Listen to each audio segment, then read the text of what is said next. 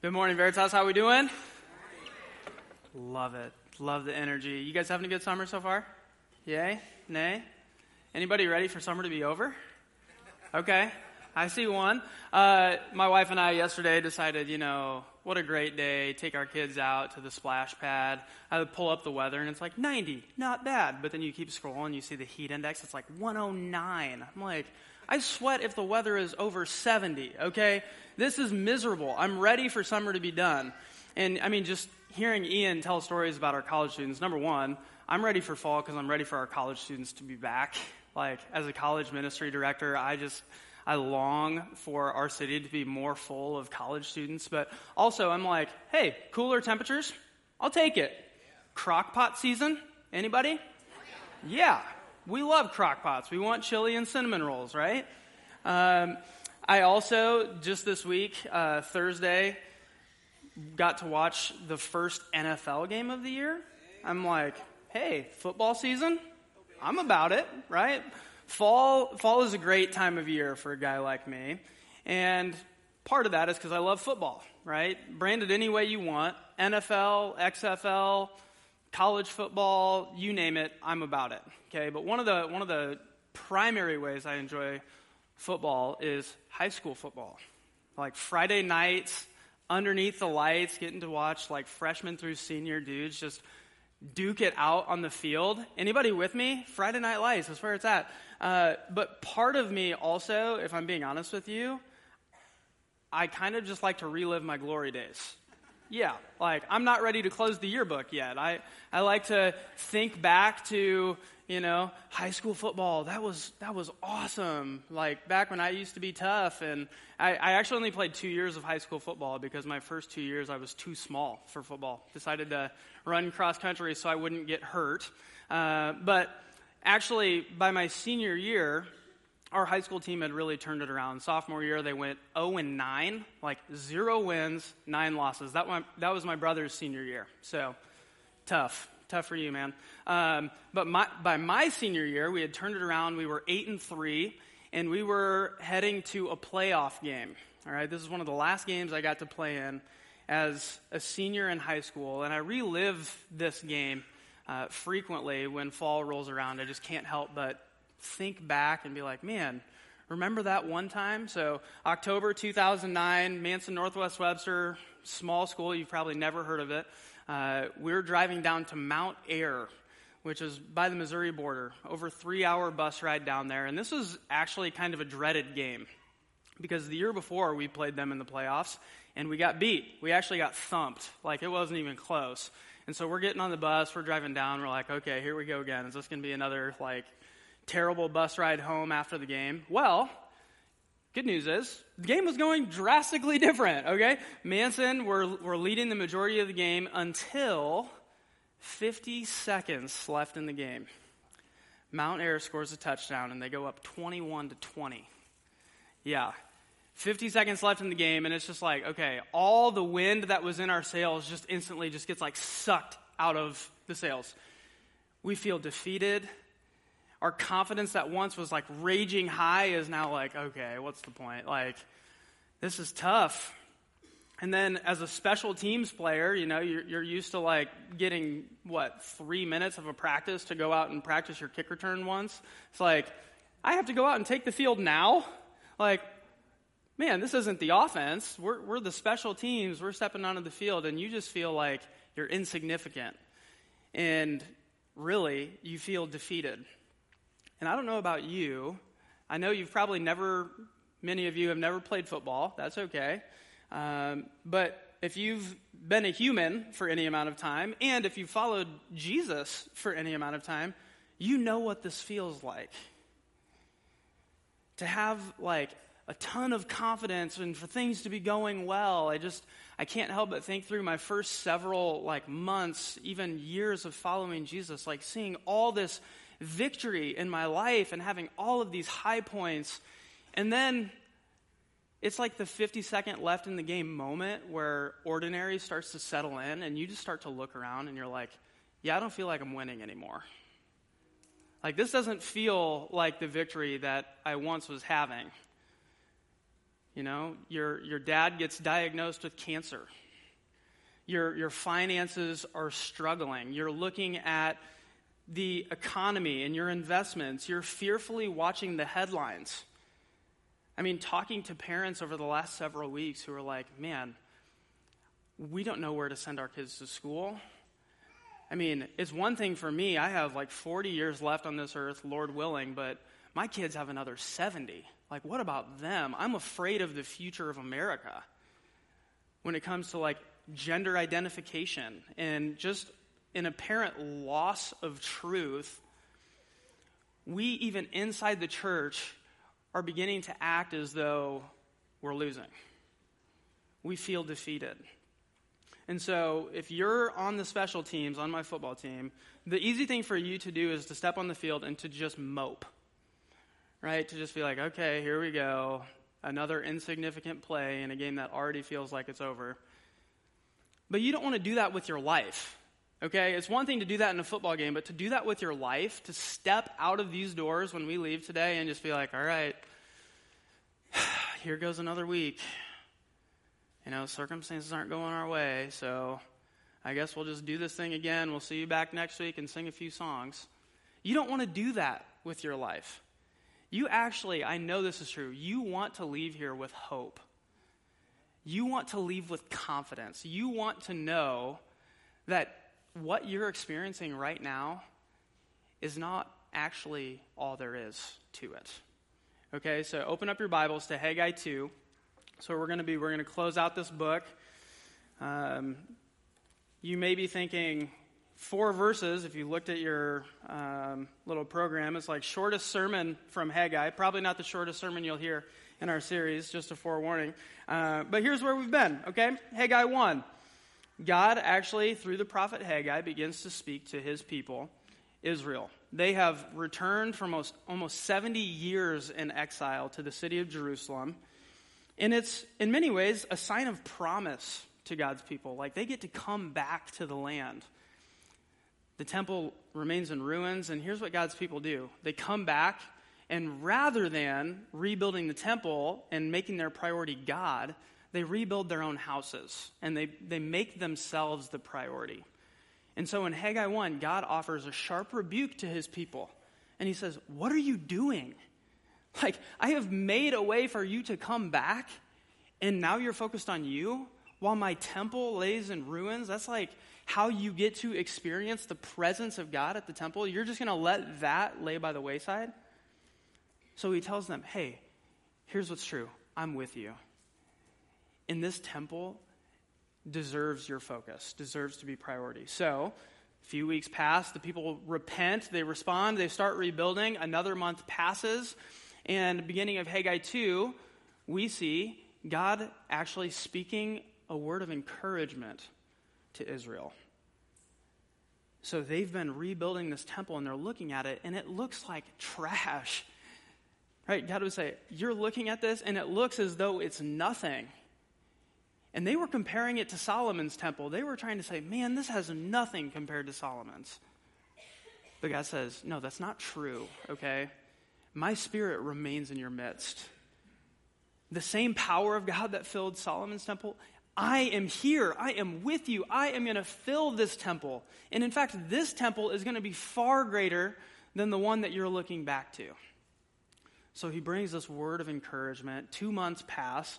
And last week, Matthew walked us through this, this message of another rebuke, right? Israel had been faithful or so they thought, in rebuilding this temple from the ground up.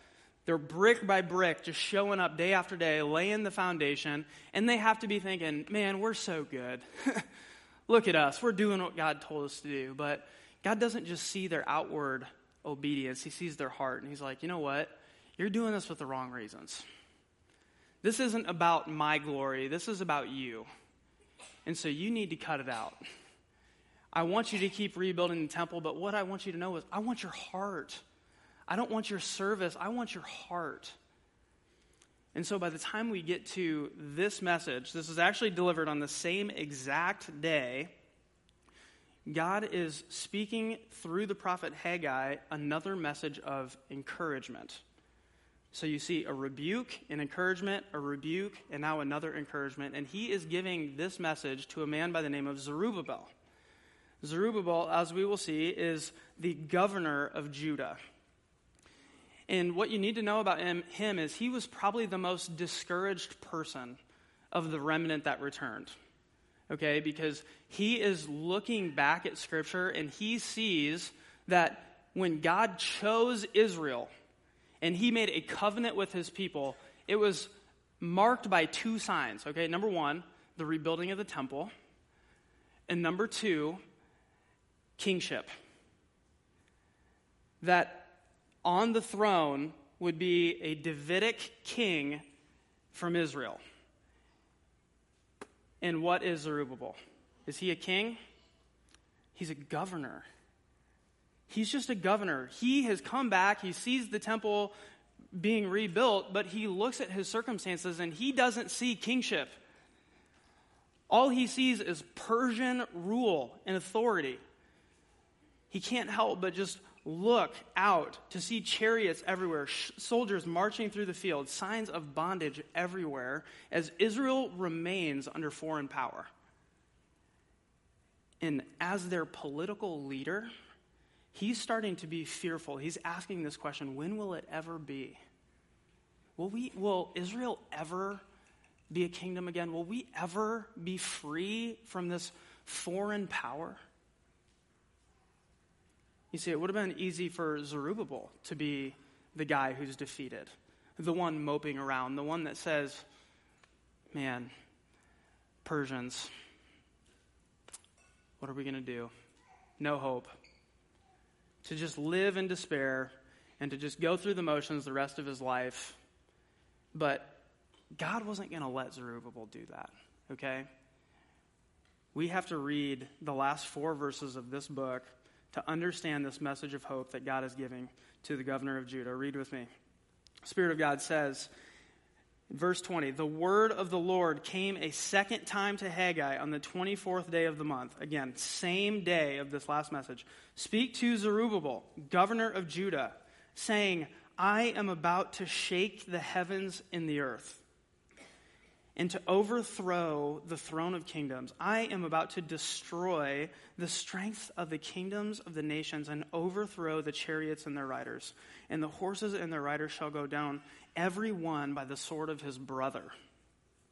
On that day, declares the Lord of hosts, I will take you, O Zerubbabel, my servant, the son of Shealtiel, declares the Lord, and make you like a signet ring for I have chosen you, declares the Lord of hosts.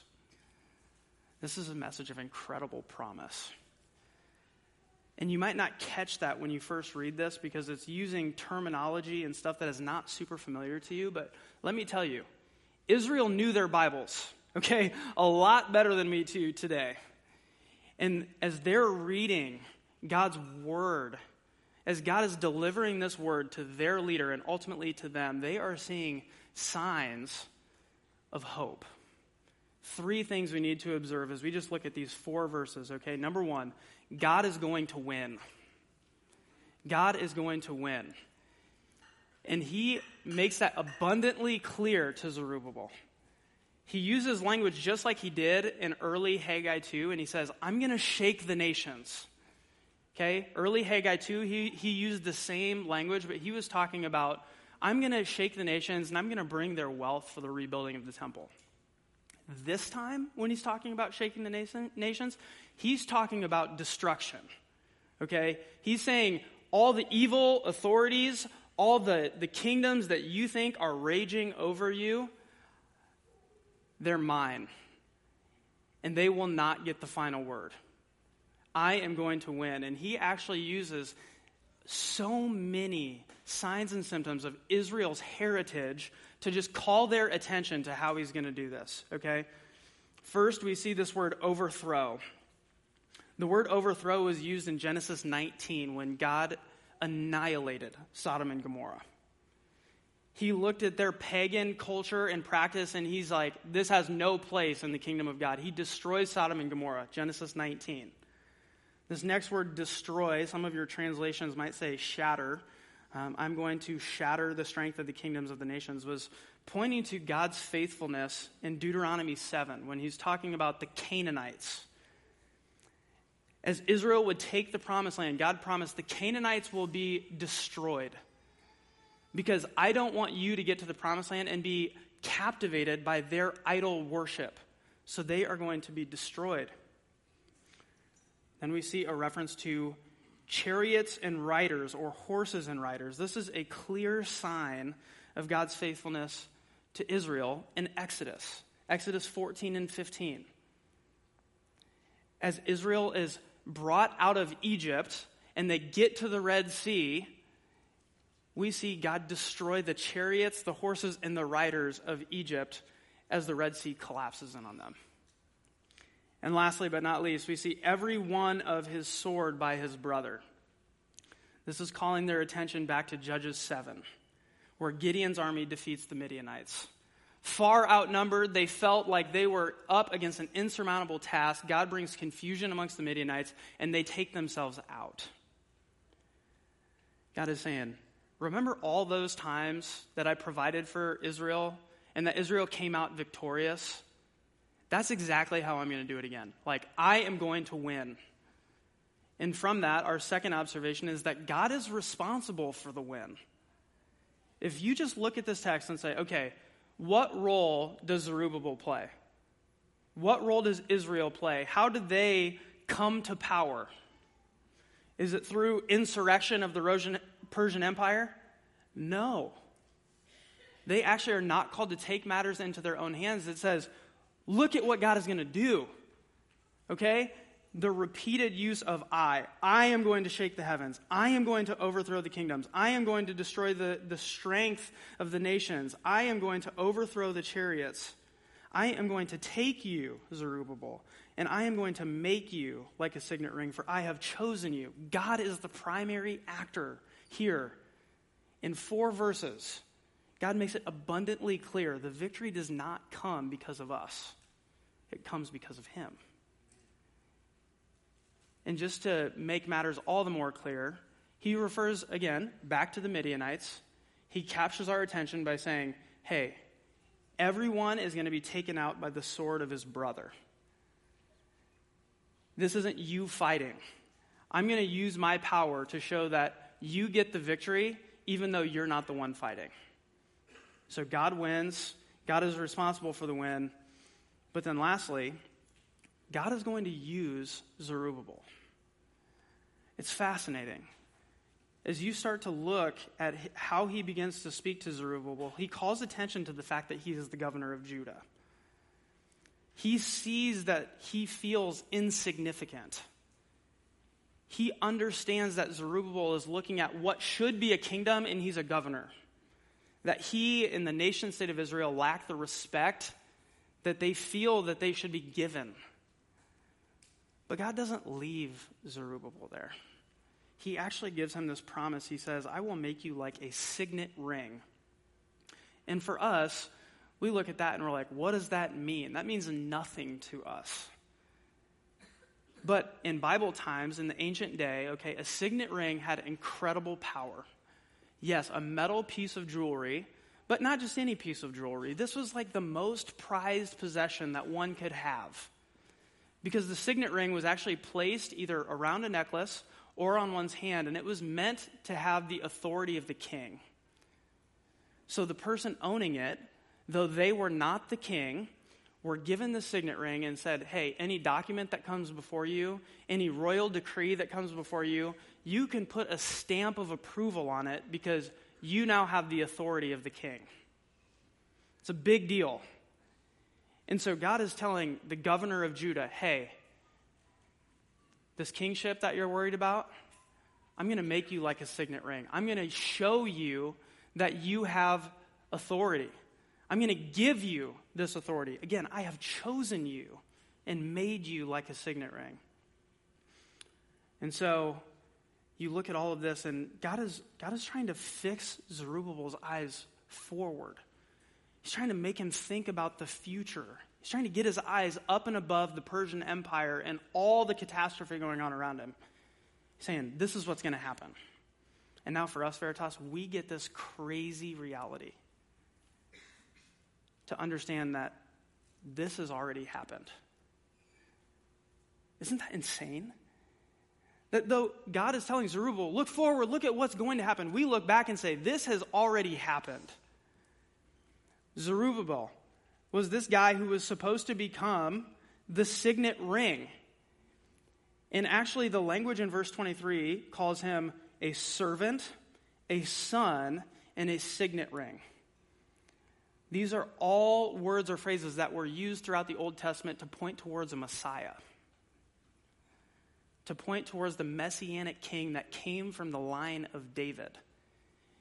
And if you understand your Old Testament well enough, you understand that Zerubbabel had right reason to feel like this kingdom was not going to come.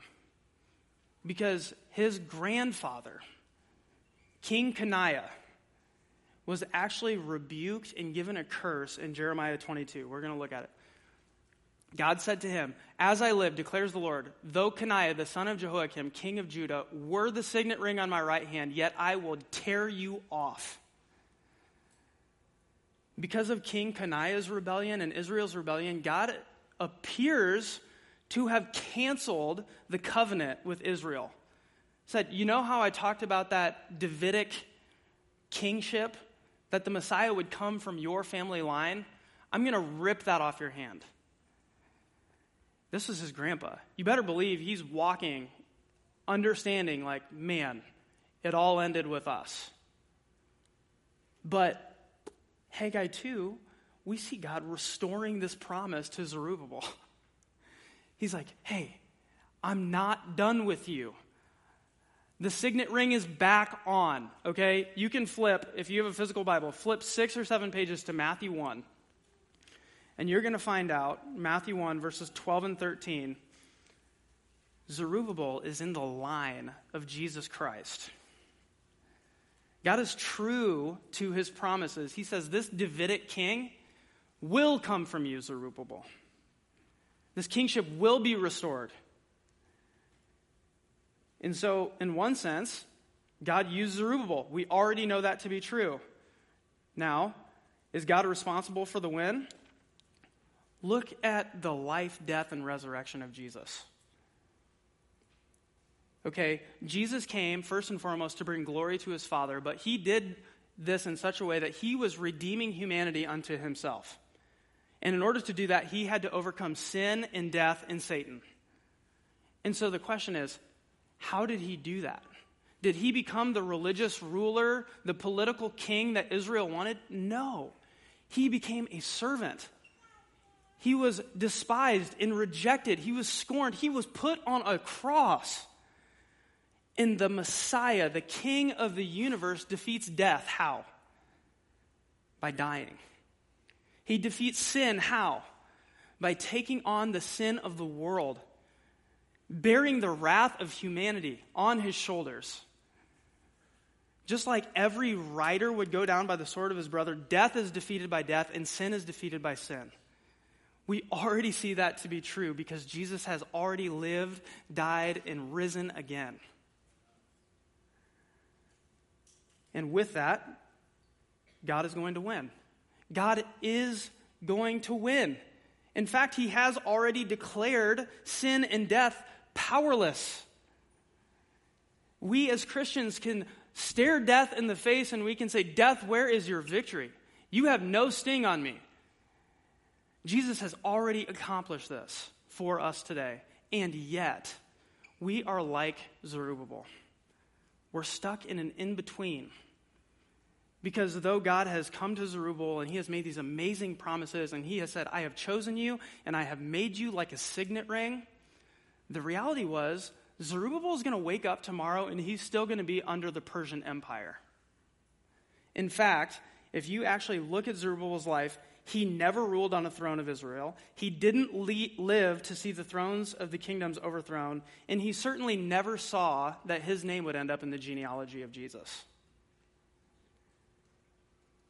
And so, though he has these promises, he hasn't yet seen them realized. And though you and me live in light of the promise of Jesus Christ, who has come and has given us this victory, we haven't yet seen it fully realized because Jesus has not yet come back. And so here's what's happened, okay? Though we have these promises to cling to, we as a fallen people have taken our eyes off of eternity and we have looked around. We're not looking up, we're looking down. We see the here and now. And our hope is shattered. Right? We think, yeah, sure, God, you saved me from my sin, but what about my finances? What about my health? What about my kid who is straying in the faith? What about this dream job that I want that isn't coming? What about this marriage that I long for that seems so distant? Are you winning? We're robbed of hope because we're looking down. We're not looking up. We're not looking past at God's promises. And so, Zerubbabel needed to be reminded of an eternity. And we, here at Veritas, we need to be reminded of an eternity. That God is not done with you yet. God is not done with us yet. And Zerubbabel needed this to be faithful to finish the temple. He needed this promise that God would not just restore the temple, but that he would restore Israel to finish the task before him. And I'm telling you, there is time on the clock left on your life. And you have to figure out what it's going to look like to get back out on the field and play another down. But we're not called to just do this in like cautious optimism, like, oh, I hope this pans out. We're actually called to live with hope. And hope actually clings to a promise of God and says, This isn't some wishy washy thing that we hope comes true. It's already done. We're declaring it as finished, and we're going to walk in light of it. And so Jesus knows that this life is going to be hard for us, okay? In John 16, he's talking to his disciples. He talks about his soon to be death, that he will be restored to the Father. And his followers are afraid, okay? Here's what he says to them I have said these things to you, that in me you may have peace. In the world, you will have tribulation. Veritas, hear me. In this world, you will suffer, you will struggle, it will be hard. But take heart. I have overcome the world. Talks past tense. Not, I will overcome the world. I have overcome the world. Jesus is declaring his victory is already done. I have overcome the world. Another text in Matthew. Jesus says, And I tell you, you are Peter, and on this rock I will build my church, and the gates of hell shall not prevail against it. Who's building the church? Is it us? No, it's God. And he says, The gates of hell will not prevail against it.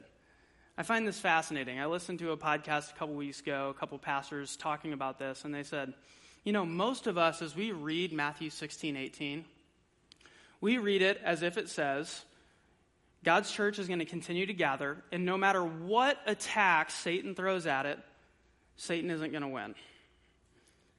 But they, they ask this question Are the gates a weapon? No. The, the gates uh, are a defense. So it's not that hell is on the offense, we're on the defense, just holding out hope that God shows up. No, he says, the gates of hell will not prevail against us. We have the power and the authority of God. We get to step into this victory. We don't have to be afraid. Satan is the one who has to be afraid.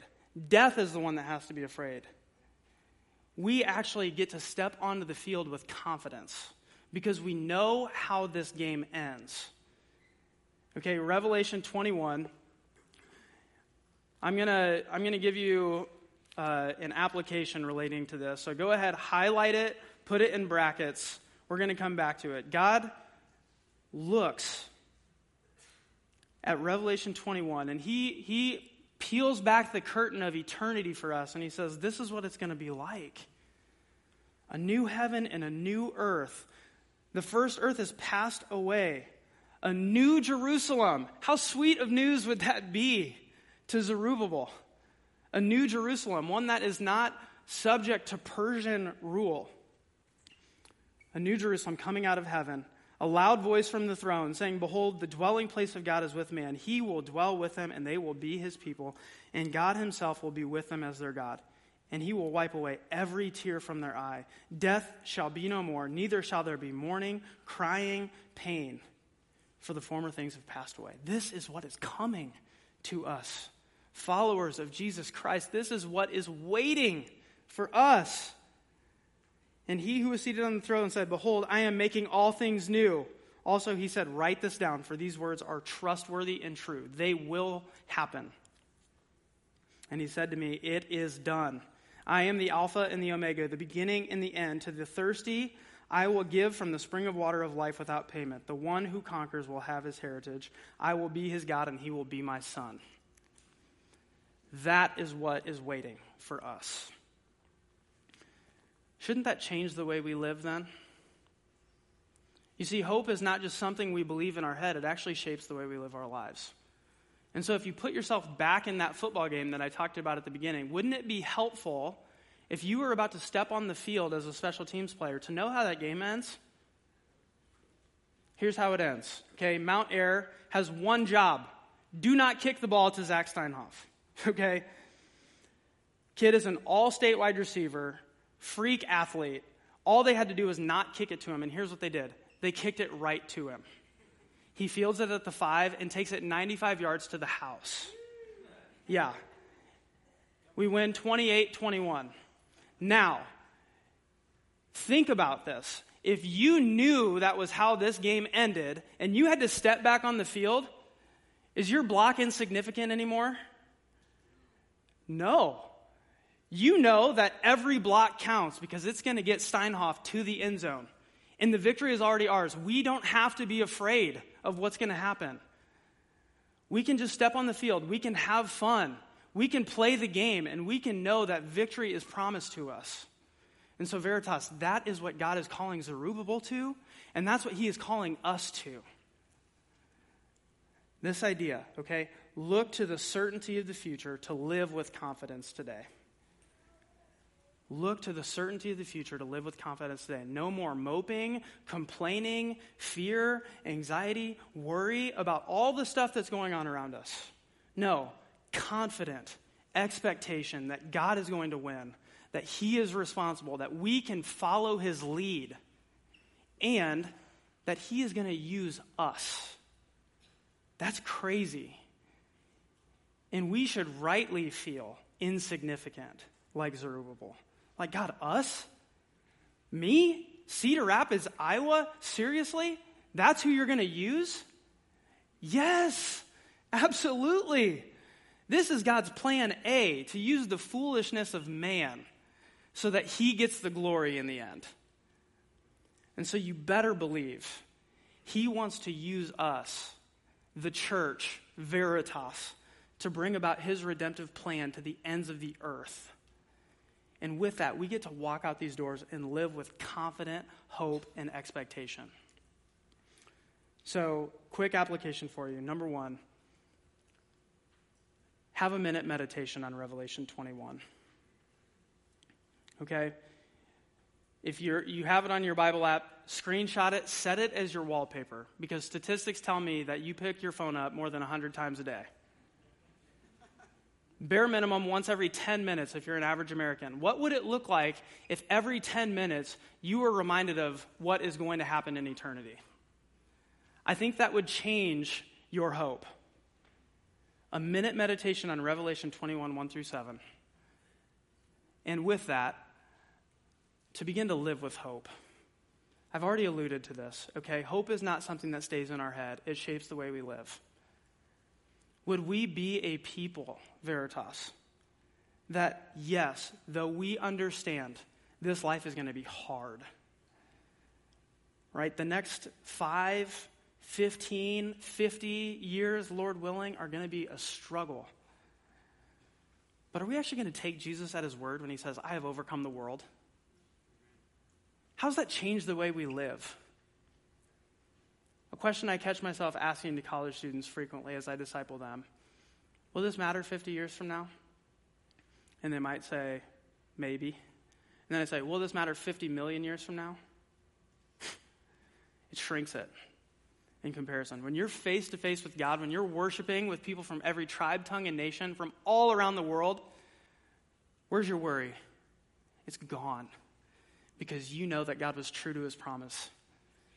Therefore, as we begin to think about the next 50 million years, we should be filled with such hope that we get to engage the world around us. And yes, suffering will continue. Struggle will continue. I'm not here promising you that following Jesus is going to give you health, wealth, and prosperity. It actually will probably do quite the opposite. You follow a crucified king if you follow Jesus. However, I am here to tell you that your suffering will not get the final word because God is going to win. And if we begin to do this, we become the type of people that, that Peter talks about in 1 Peter 3. Okay, in 1 Peter 3:15, he says this, "In your hearts honor Christ the Lord as holy, always being prepared to make a defense to anyone who asks you for a reason for the hope that is in you. Yet do it with gentleness and respect." You see, Peter is assuming that as we follow Jesus with hope, people will notice. And I'm not telling you to sit back and wait for someone to ask you about Jesus, to tell them about Jesus, but I am saying if people can't see the hope in you, you are not shining the light of Jesus the way you should. But if we understand the hope we have in Jesus, we get to live through ridiculous circumstances. Circumstances that this world looks at us and they should be asking, how do they still have hope? And then we get to tell them the reason. Hey, let me tell you about Jesus. Let me read Revelation 21, 1 through 7 to you. Do you know how this is going to end? And for followers of Jesus, this is a, a tremendous word. But I wouldn't be a faithful preacher if I, if I didn't tell you that for those who don't follow Jesus, this is a terrible warning. Because in, in Haggai 2, God says he's going to shake the nations, he's going to overthrow and destroy evil. And though you might think, I'm not evil, if you have not put your trust in the finished work of Jesus Christ, if you are boasting in your own works, you are separated from the God of the universe. And you will stand judgment. And that should rightly terrify us. Haggai 2, 20 through 23, is meant to be a word of comfort to the Christian. He is saying, You who follow Jesus, who put your hope in the finished work of Christ, this is the closest to hell you will ever get.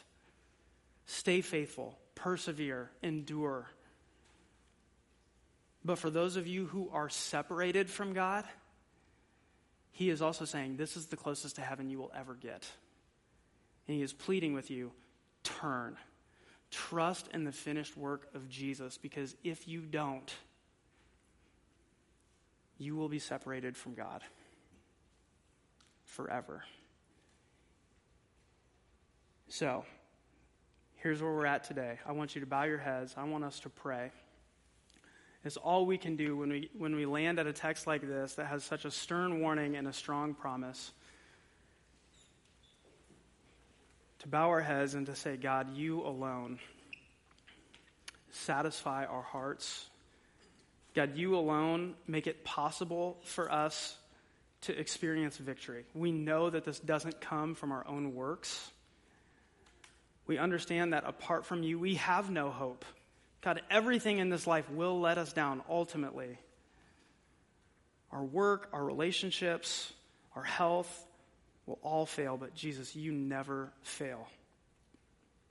And I thank you for the promise that is given to us as followers of Jesus Christ in Haggai 2 20 through 23, God, that you win. That you are responsible for the win, that we can trust you, that we can live with hope. God, because evil, sin, suffering do not get the final word. And so, God, this week, this year, for the rest of our lives, God, would you capture our hearts with this focus on eternity? That so shapes our faithfulness to you because we understand your faithfulness to us. We love you, Jesus. We pray this in your name. Amen.